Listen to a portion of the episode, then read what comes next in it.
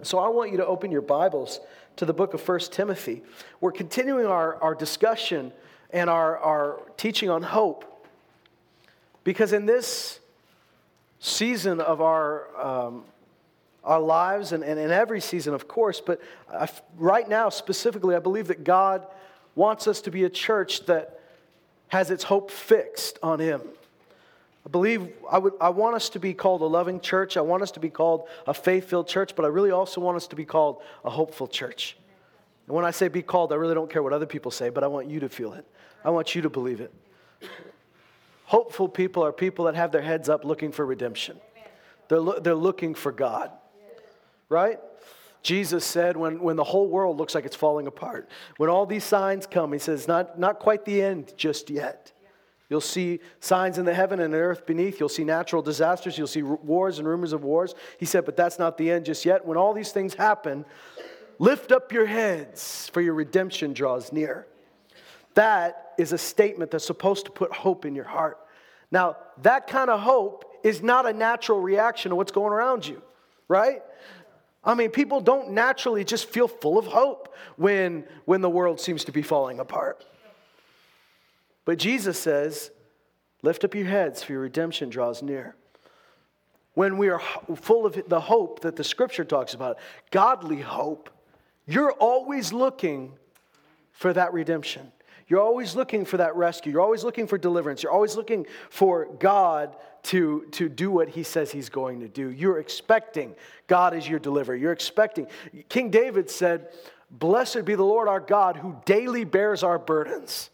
Then he goes and he says, To God alone, salvation belongs to God. He says, To God alone belongs deliverances from death. So he's saying, God owns the rights to saving my life from the jaws of death. And if anybody would know it, it was David.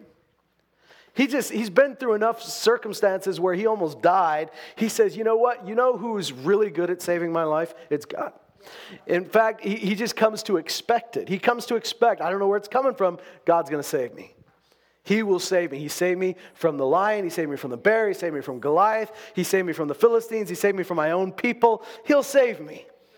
See, that's what, you know, the scripture talks about a hope that's born out of, out of even the testing, even, even those difficult things, that there's a hope that comes out of it. And I believe that's the hope we're talking about. When you talk to a believer who's been through some stuff and in every situation has seen God deliver them, that hope is not easily taken away. Because they can look back and go, hey, I should have been dead like five times now. How many times should I have been bankrupt? How many times? You know, but God rescued me. God delivered me. God is my, He's, I put my hope in Him. You know, really, we talked about this earlier, but just for the sake of context, let me just say it again. The world's idea of hope is a wish, is a desire. The scriptural concept of hope is an earnest expectation. It's not if it might happen. It's not, I hope this happens, but it might not. Hope is sure, it's secure. And the best example I can think of is that the New Testament talks over and over again about the hope of salvation and the hope of his return. Anybody here believe that Jesus is coming back? Yes. Yeah? Okay, so if I were to say, I hope Jesus comes back, does it sound like I'm sure about that? No, because we still think of hope like the world thinks about hope. But the scripture says we hope for his return. It's, but it's not in doubt. What, what if I said to you, I, sh- I hope I'm saved? You'd want to pray for me. You'd want to take me aside and say, Pastor, you need to look at the word here. I'm worried about you. You don't know. If you don't know, how am I supposed to know? But I do hope I'm saved. And I at the same time say, I know I'm saved. So we've got to redefine even so, in a room full of believers, that still sounds weird. You know, it still sounds weird. Does it sound normal to anybody when I say, I hope I'm saved? But that's what the scripture says. Our helmet, it says in Paul's letter to the Thessalonians, the helmet you have on your head is the hope of salvation. It's not in doubt, it's expected. Now, the salvation he's talking about in his letters to the Thessalonians is that salvation and his return that he says God has not destined us for wrath, but for salvation. So he's saying, There's, I know I've been saved, but I know I will also be saved from the wrath of God through Jesus Christ. I know when he comes back, I'm going with him. And whatever your end times doctrine is, we all believe Jesus will return. And we all believe that the church is his bride and he's coming back for a bride. That's hope. So we have to redefine hope. We have to. In fact, I wonder if you could start using hope the Bible way enough times that you'd start believing it that way. Because the problem is, until we believe it that way, every time you read a scripture that talks about hope, you're still thinking about it as a wish or a desire or it might happen. It'd be nice if that happened. Like you hope the Oilers win the Stanley Cup. Like you hope that you get a raise. Like you hope your kid gets a, decent report card. These are things that you're not quite sure about. Probably the Oilers you're less sure about than anything else. There are things we're not super sure about. But hope is sure. The hope of God is, is sure. It's secure in us. It is, a, it is tied us to the very throne of God. There's no shaking it. Right? right? So it says Abraham hoped against hope. It says that his hope was based on something greater. And, and, in fact, in Hebrews 6 that we read a couple weeks ago, when it talks about hope in that context, he, he brings it back to the fact that God swore by himself. So the, that hope was tied to God can't lie. We got to believe that. There's that moment where we talked about Balaam a few, a few weeks ago in the book of Revelation in our Wednesday night study. And, and there's that moment where Balaam is prophesying. He doesn't even want to prophesy, but he is. And he says, Is God a man that he should lie? God is not a man that he should lie. And, and, and there's that statement of, Let's, let's not forget, folks, God is not human. We were created in his image, but he's not one of us. Now, he's invited us into his family, he's made us like him, but this is an Old Testament prophet that says, guys, you're, you're thinking of God like he's a human with whims and, and, and changing his mind and that he could lie if he feels like it. God cannot lie. It says in Hebrews straight out, it's impossible for God to lie. Should anything be impossible for God? Nothing that he will do is impossible. And yet, he's made it impossible for him to lie. He can't break his own word. He would cease to exist. That's how sure your hope is. Sometimes we just think we're doing God a favor by giving him an, an out, that we give him the option to break his word. Because you're sovereign, Lord. He's so sovereign, he never has to break his word. He's so strong, he will never have to break his own word. It's not holy to let to say, God, I'm going to give you out. I think you could break your word to me and I'd still love you. He won't break his word.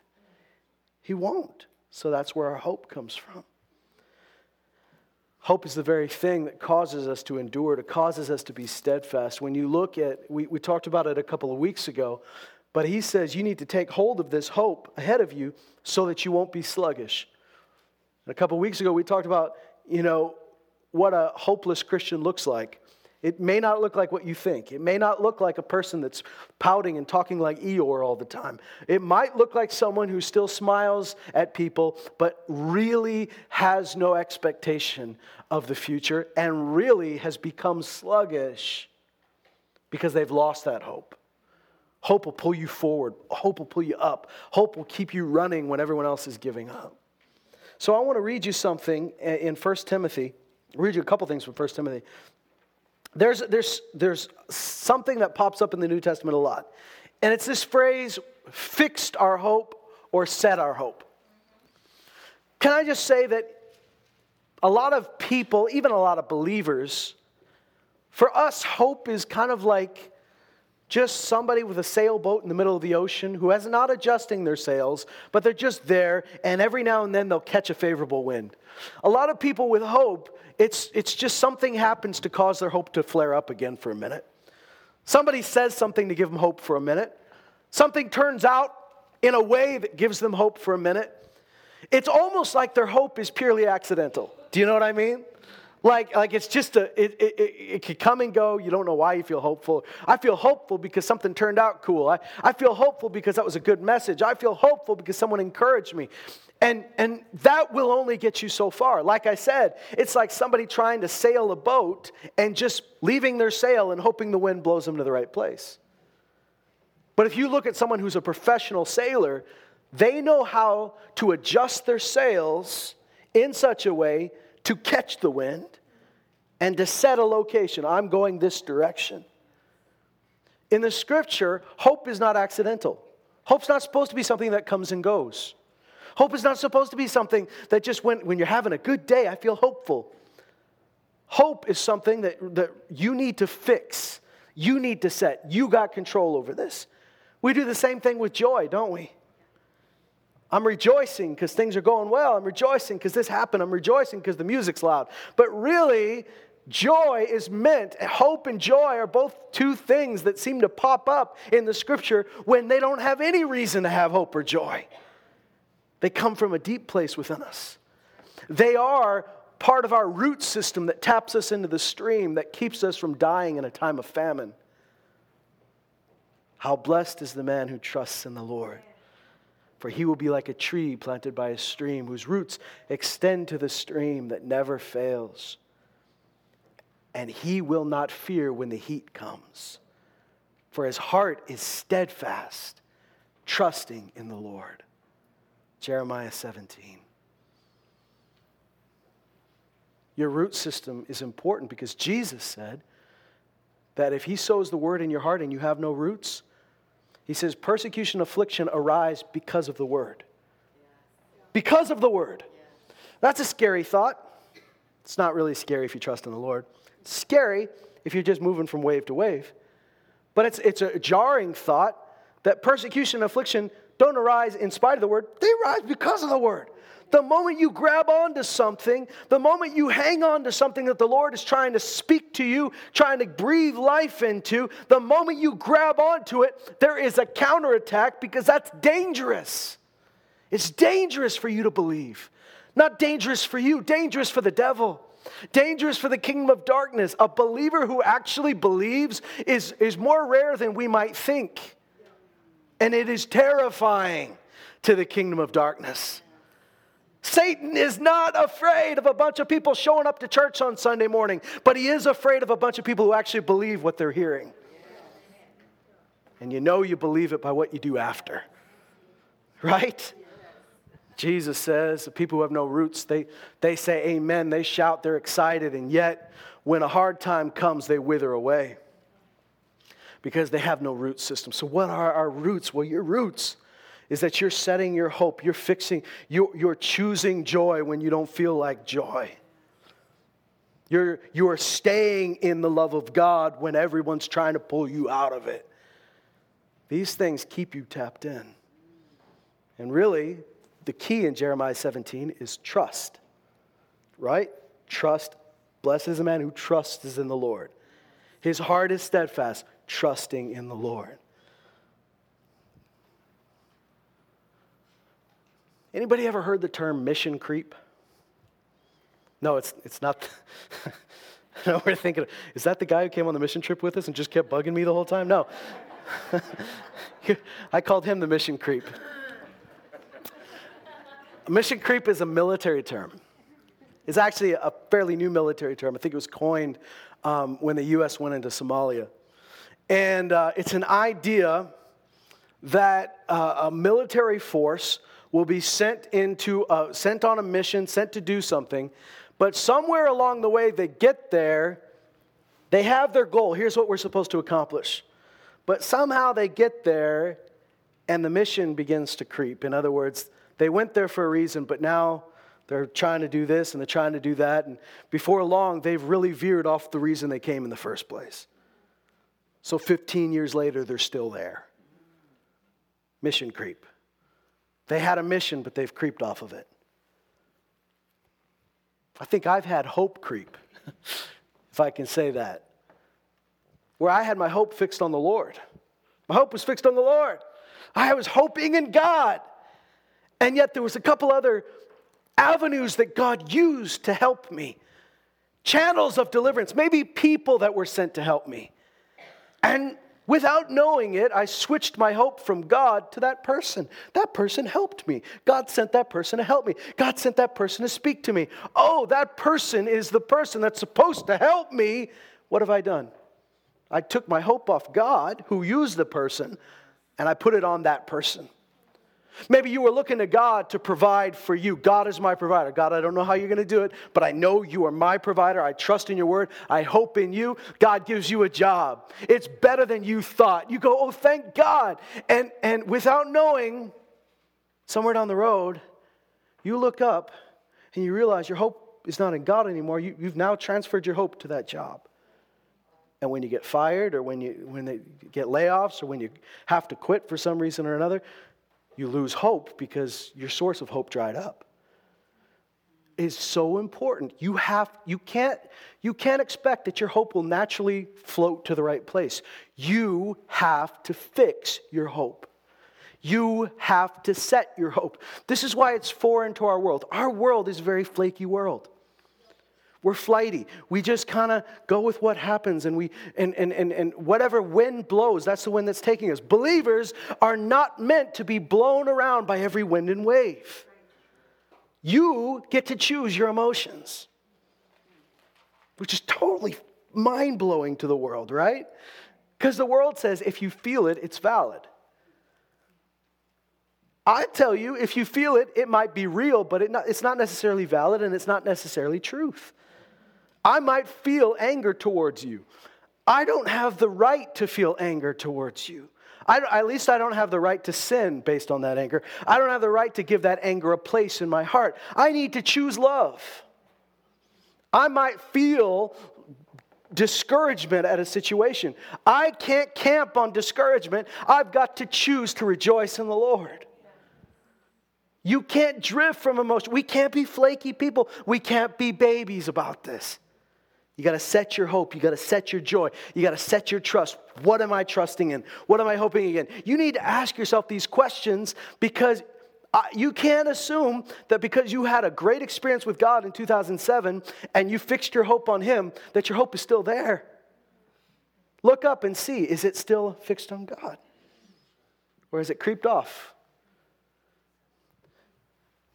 In 1 Timothy chapter 4, you know, by the time we get to this section of 1 Timothy, it's um, real practical stuff from Paul to Timothy. It's very practical, but he, he doesn't just base it in, in purely practical encouragement. He actually brings in some very timeless truths into it. And he says this um, in 1 Timothy 4, verse 8 For bodily God, for bodily discipline is only of a little profit. So he's, he's saying, you know, there's, there's people that are uh, putting all their, their eggs in the basket of, you know, if we're bodily discipline, if we eat the right thing, if we do the, you know, he says the bodily, bodily discipline is only for a little profit. So it'll do you some good, right? Some people will tell you it does you no good. No, bodily discipline tends to follow spiritual discipline, but it's not where the life is. If you put all your hope in bodily discipline, if I just exercise, if I get up in the morning, if I just, you know, set a schedule, set a timetable, I'll be all right. No, it's not necessarily true. But he says you discipline yourself for the purpose of godliness. He says godliness is profitable for all things, since it holds promise for the present life and also for the life to come.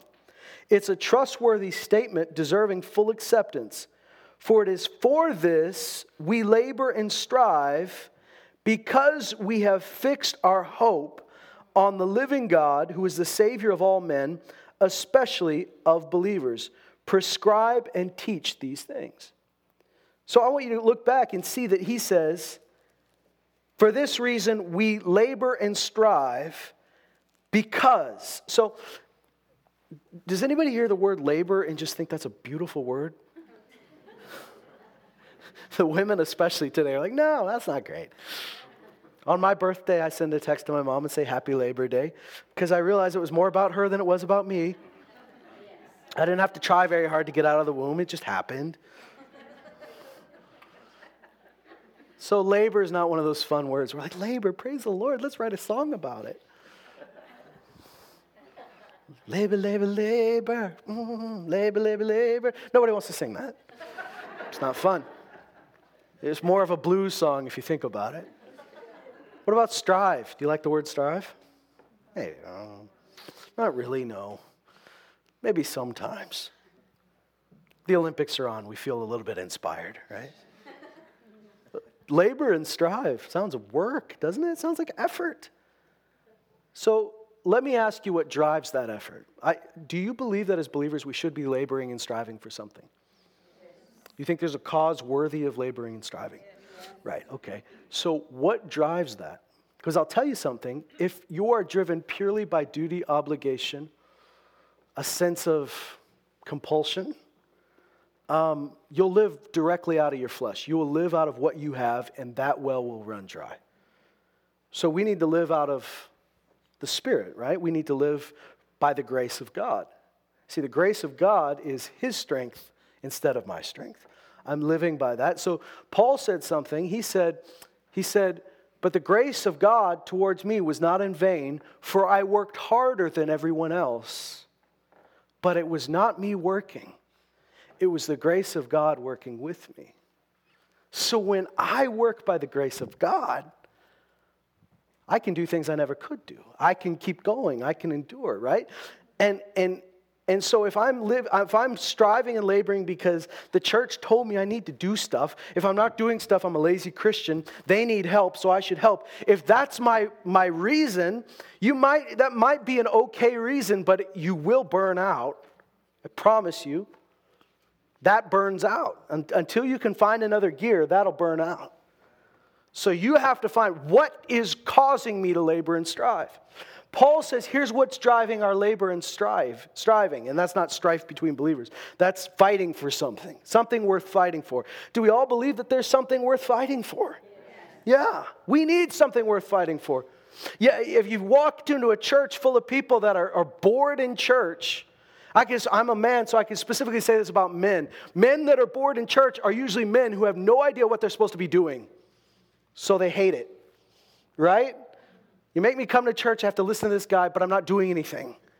When you're not doing anything for the kingdom, we're not doing anything for the Lord. And guys, that doesn't mean that you automatically get a name tag and a job in the church. I just mean do something with what you got. When you don't, you don't want to listen to a guy preach to you. You're bored.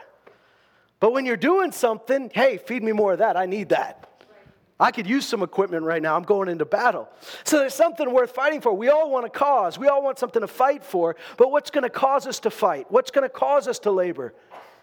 He says, because we fixed our hope on the living God. That keeps me fighting. That keeps me working. That keeps me moving forward. I fixed my hope on the living God. Process for a moment why it's important that he said living God. Why is it so important that he says living God? Because there's a big difference between believing in a God that is static, a figurehead, a, an idea, and a God that is moving on behalf of his people, that is, that is alive, that is, that is flowing with us and flowing through us. When you believe in a living God, that's an exciting thing. David said to his brothers and to, his, to the people around him, Who is this Philistine? That he should insult the armies of the living God. Literally in the Hebrew, Chai Elohim, the, the living, mighty God. So he's mighty, thank God, but a lot of religions have a mighty God. You know the difference? We believe in a mighty God who's alive. We're not going to tell just tell you stories of a God that 7,000 years, 6,000 years ago, 5,000 years ago did something amazing. We're telling you that God is moving right now. So we fixed our hope. We have fixed our hope. Fixed our hope. That's on you. Doesn't just say, Hi, hope just rose up in me. I just started to hope in God. I don't know where that came from. Something happened. It must have been a song we sang. All of a sudden, I felt hope. You can't just go through life all of a sudden feeling things. You got to say, I am fixing my hope. I'm fixing it. I'm setting it. I'm choosing to hope in this. And, and, and I will not creep off of that. This is my hope. We fixed our hope on the living God. I, I talked to you about this a couple weeks ago, but faith is often the, the, the, um, it's the action, it produces the action based on a command of the Lord, a word of the Lord, a promise of God. Faith is now, right? Faith is active. Faith is tied often to what God has said. Hope is tied to who He is. So faith is often like, step out of the boat. All right, I will. That's faith. Hope, faith is, he said, step out of the boat, so I'm stepping out of the boat. Hope is, Jesus wouldn't let me drown because he loves me. You understand the difference? And without hope, your faith has nothing to latch onto. We've fixed our hope on the living God. That produces a desire for us to just keep going. Who is the Savior of all men. Listen, I love that his hope has some definition to it. It's not just on the living God, his hope is, is based on the living God, is fixed on the living God, who is the Savior of all men. See, he's got that hope in it. You know, in fact, the scripture says, whoever fixes his hope on him purifies himself. In 1 Timothy, if you just went down a chapter, just real quick, I want to read this to you. He talks about widows. And, and he talks about how we're going to take care of widows. Now, he says, he goes on, he says, you know, if they've got kids or grandkids, those kids or grandkids should take care of them. But then he says, but there are some widows who've got nobody. Now realize this is in a day and age where there's no government assistance for these people. These widows can't just go and get a job. So the church was very active. In fact, the, the first seven, uh, you know, the seven that were chosen, um, that later, you know, evangelists came out, Stephen, Philip came out of this group. Those seven that were cho- chosen in the beginning of Acts were chosen because the widows needed to be fed. I mean, this was an important mission of the church. But he says, okay, so if they got kids or grandkids, let their kids take care of them, let the grandkids take care of them, because the kids need to honor the Lord in this way. But then he says, if they are widows indeed, look at this. He says in verse 9, let a widow be put on the list only if she's not less than 60 years old. Now, that's pretty old back in that day, hey? Having been the wife of one man, having a reputation for good works, and if she, she's brought up children, if she's shown hospitality to strangers, if she's washed the saints' feet, if she has assisted those in distress, if she's devoted herself to every good work. Now, I, I started reading too late. Let's go back to verse 5. Now, she who is a widow indeed, and who has been left alone, that means she's got no family to take care of her, has fixed her hope on God and continues in entreaties and prayers night and day. She who is a widow indeed, who's been left alone, has fixed her hope on God. I want that widow on my team. I want that widow standing beside me, and I want to help that widow because here's a lady who's going to do some real damage to the kingdom of darkness. There's a, there's a lady who's going to pray for me and drag me through, pull me through some things. Now, our culture's changed. I understand that. But, but we still have people like this in our body. And he, look, what, look what happens. She fixed her hope on God. Here's what happens when she fixed her hope on God she continues in entreaties and prayers night and day. So, because this widow has fixed her hope on God, number one, she's not worried that she doesn't have a man in her life anymore. And in that culture, you needed a man in your life to take care of you because there wasn't a lot of opportunities for an older woman. But she's fixed her hope on God, and that's produced something in her. Because she's fixed her hope on God, you know what she does? She prays night and day. That's pretty powerful. He says, put her on the list. We do everything we can to take care of that lady. that is a lady we will take care of. Even a widow that the world says you're hopeless now. Your hope was your man. Your hope was this job. Your hope were your kids. She's got nothing. She's left alone. She's fixed her hope on God. That's huge. It's not the only time that Paul writes this to Timothy. In fact, if I could get you to skip ahead for a second.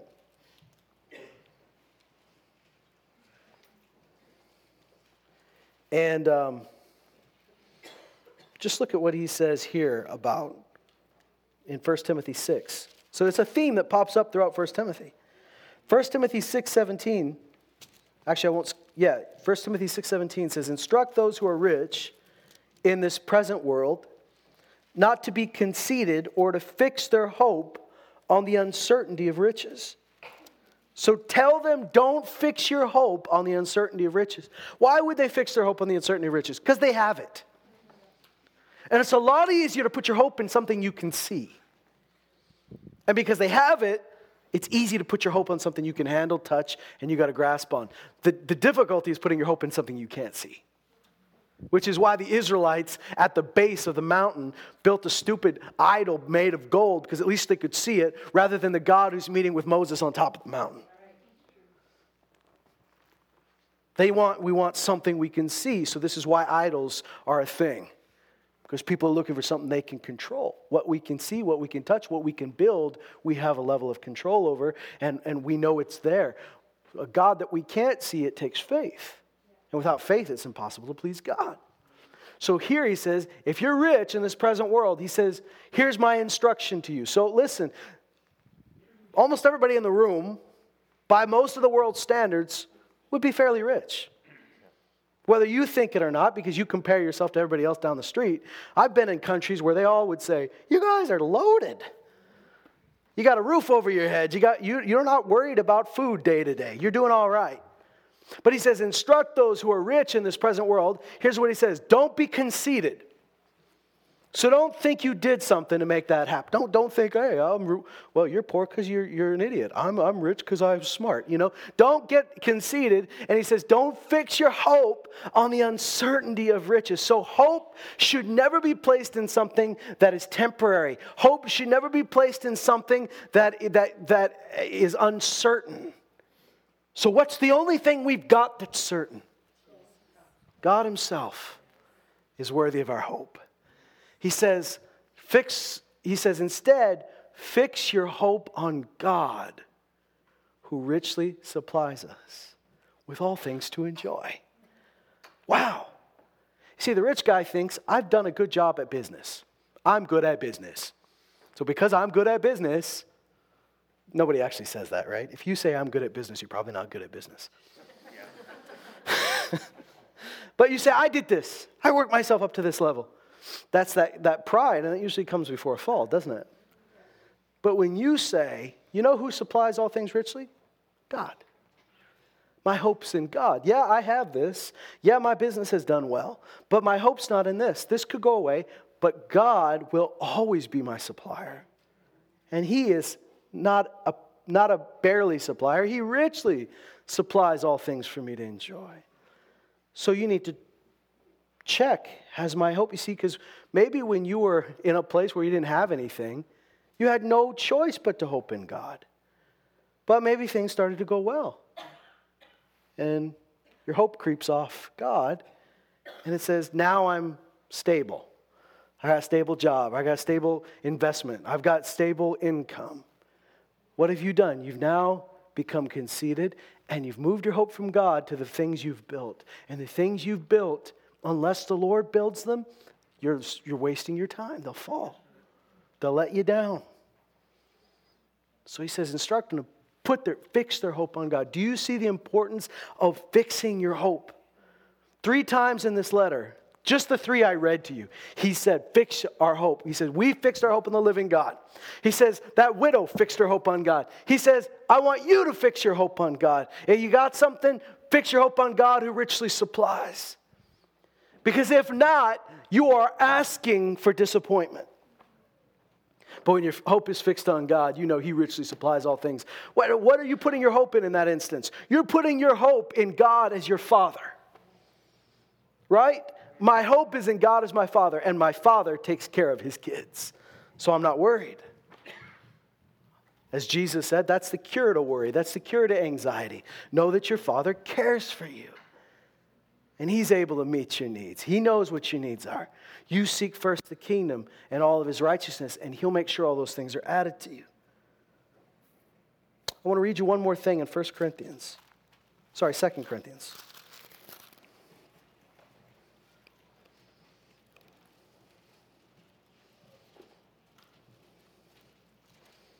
Then I'm going to ask you a couple questions that I want you to take home as homework, if that's all right. In 2 Corinthians 1,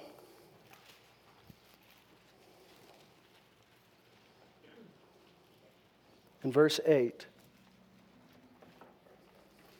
I don't know if you've ever read Paul's list of all the things that went rotten for him uh, as he was preaching the gospel. he, his Hall of Fame list is pretty, I mean, his, his baseball card's got a lot of stuff on the back of it. He says, I was in prison, I was beaten with rods, I was beaten this way. He said, I, he said, I spent the night in the deep, in the deep. I Don't know how that works out. I've spent a night on top of the deep. He spent a night in the deep, whatever that means says, I've been beaten to death. I've, I've gone through all of this.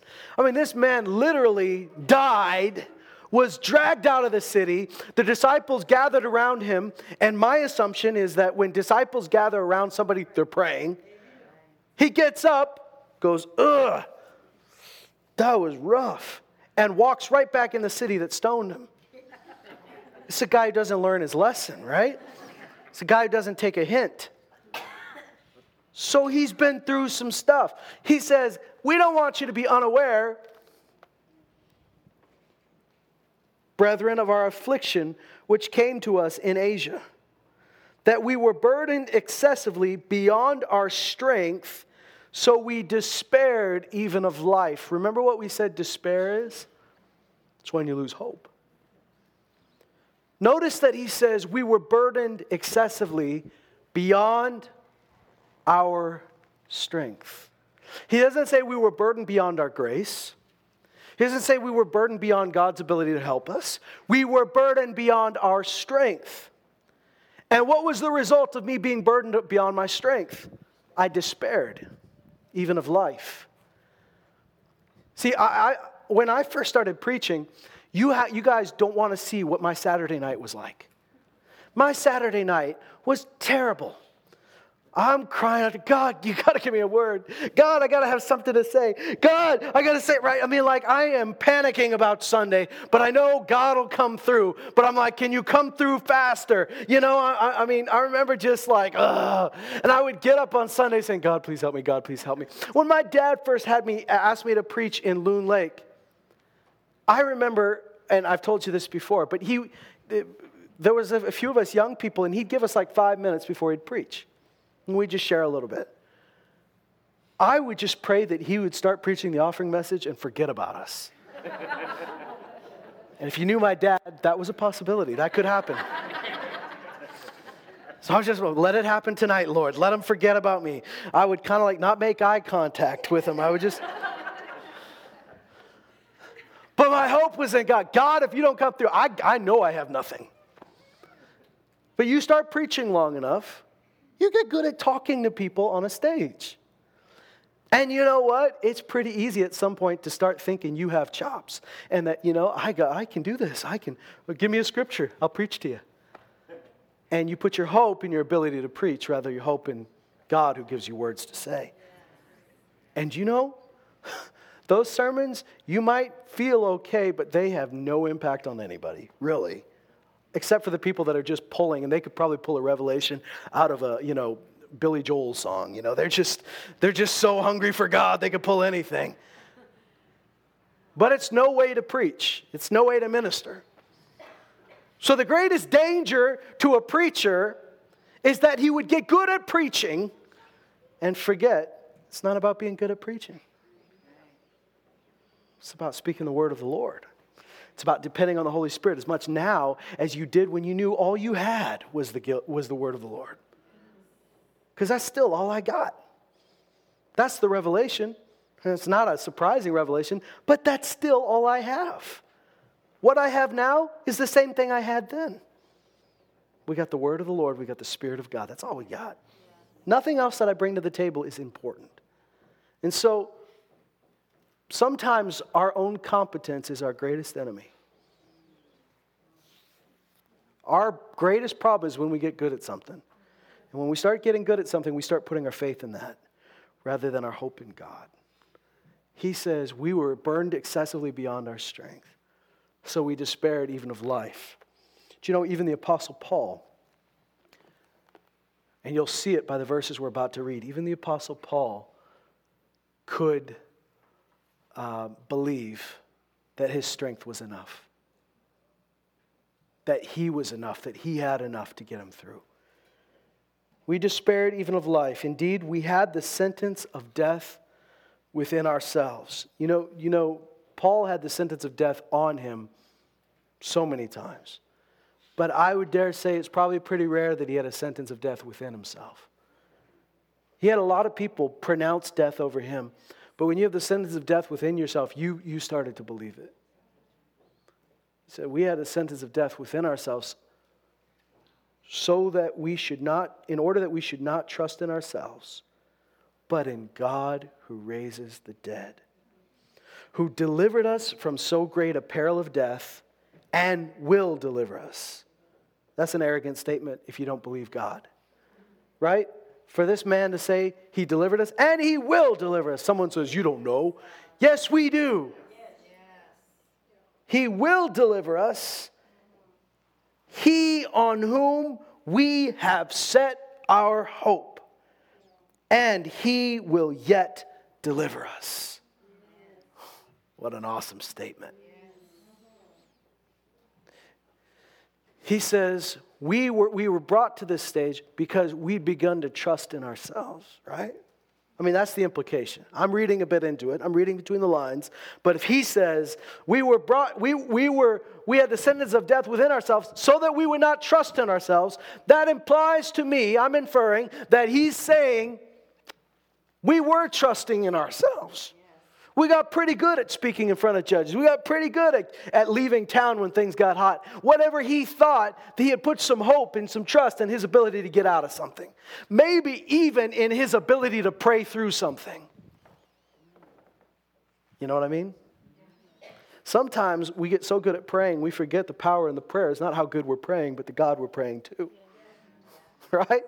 Oh, if I just confess enough, if I just speak the word enough, praise God, that's power. But it's not your faith that you put your faith in, you put your faith in God. He says, we start, we, we realize we should not trust in ourselves, but in God who raises the dead. so he got to the point where he's like, I don't know how you're going to deliver me. You may deliver me by raising me from the dead. That's cool.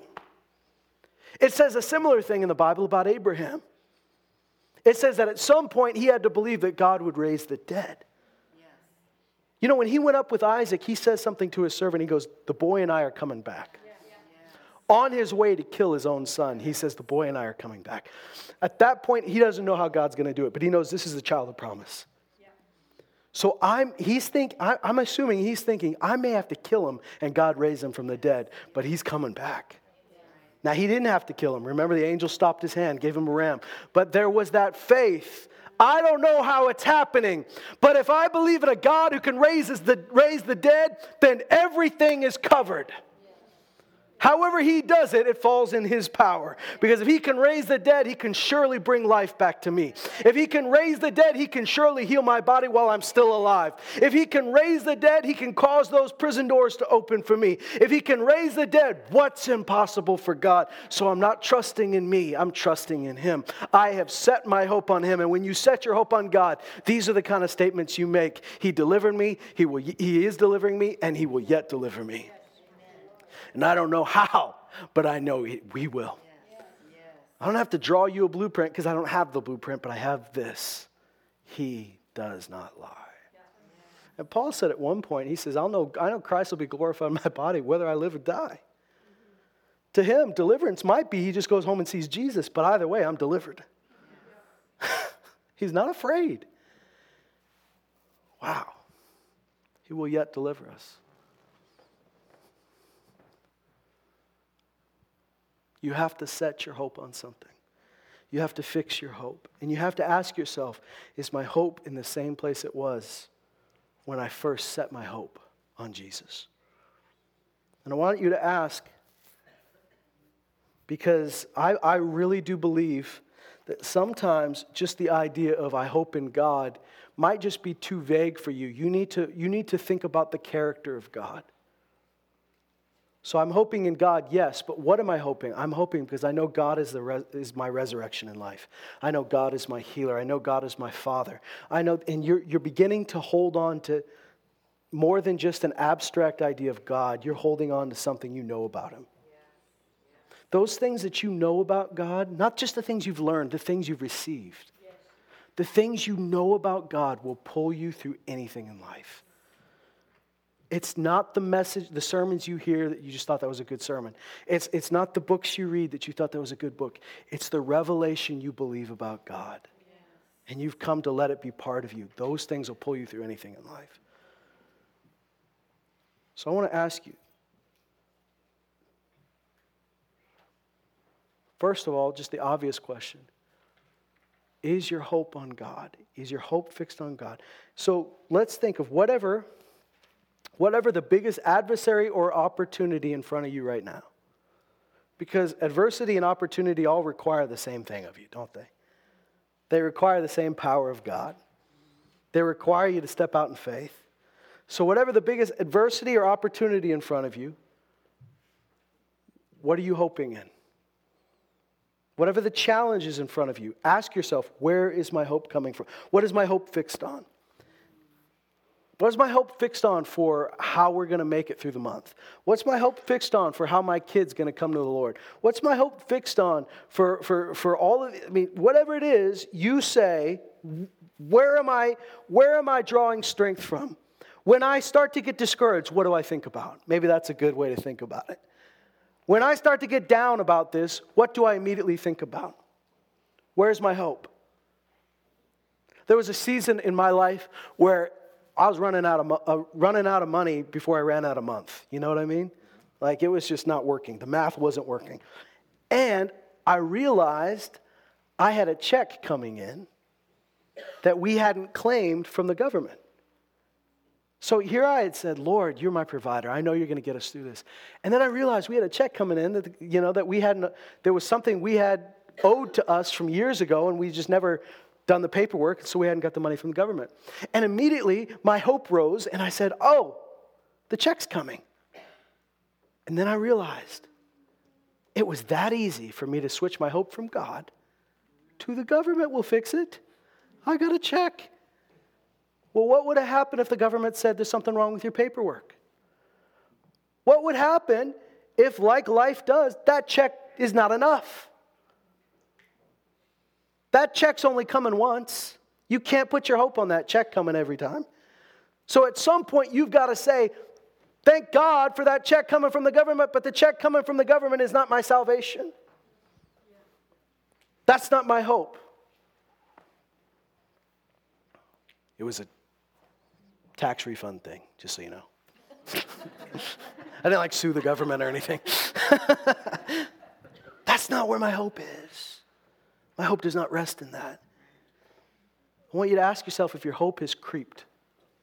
Has your hope creeped? So, how do you know? Like I said, what is it when you're starting to get discouraged about what God's put in front of you, what, what you know you're called to do, or whatever? You're starting to get discouraged. What does your head go to?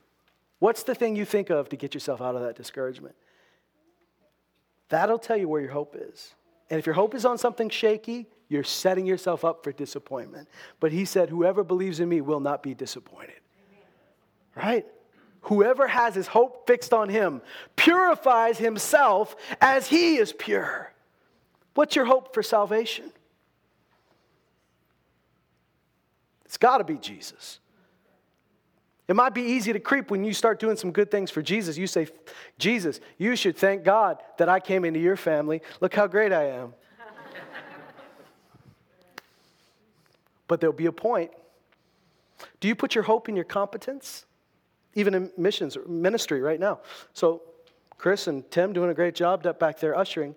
You know, they've been doing it long enough, they probably could lean back on some things they've learned and some things they've experienced. But if they're not listening to the Holy Spirit back there, if they're not trusting in God, they're going to miss they're going to miss some things in the service. They're going to miss some things. They're, they're not going to be aware when God's saying, I need you to do this. I need you to, to help this person. I need you to, to reach out to this person. They're not going to see it. So, our own competence is our greatest enemy sometimes. So, have I started to trust in me? Because if you have, let me tell you, let me give you a spoiler of what's ahead. There will be a point where you are burdened beyond your strength. And it'd be better to fix your hope on God before that happens than after. Right? I believe the Lord is, you know, you know what I'm hearing all over Canada right now? God's telling ministers, prepare your church for battle. Get them ready. So I think if we can figure out where we're putting our hope, if we can get steadfast in some things, doesn't matter what the enemy sends. Doesn't matter what opportunity comes ahead, we can tackle it. Because greater is he that's in us than he that's in the world. It's not about a great program, it's not about a great group of people who have a great group of skills. It's about the God who leads us and who fills us and who's in us. I want you to go through the things in your life. Where is my hope coming from? Has my hope drifted? And this is the last question. What are the things about God that I know? What are the revelation of God and what is the revelation of His Word that's pulling me through to the next season? Because revelation will pull you into things that you're not in yet. John the Baptist, his daddy said, the moment he's born, his father prophesied over him that he would be the voice crying in the wilderness, prepare the way of the Lord. And when his parent died, the Bible says as a boy he grew up in the wilderness. Now his parents were old when they had him, so they probably died when he was young. It says he went into the wilderness. Why did he go in the wilderness? Because he heard his dad say, You're the voice crying in the wilderness. So he found himself in the Word and it pulled him into his destiny. And he gets out there and he starts crying in the wilderness, This is who I am. And someone said, Are you Elijah? He goes, I don't think so, but I know this. I'm the voice crying in the wilderness. Prepare the way of the Lord. What you believe about God and what you believe about what God has said about you will pull you through this season to the next season of your life because you can't get there on your own. Revelation will pull you into things you're not prepared for, it'll pull you into things you don't know about, it'll propel you into an area where you are gloriously over your head. And you'll thank God for it. Because greater is He that's in me than He that's in the world. He that brought me is faithful to keep me. He that called me is able to equip me. What's pulling you through to the next season? What do you know about God? What do you know about His Word that's pulling you? What are you hanging on to? What scriptures are you hanging on to where He says, I'm not lying about this? And you go, I, I believe that. And that pulls you, that yanks you from where you are to where you need to be. Hope is so valuable.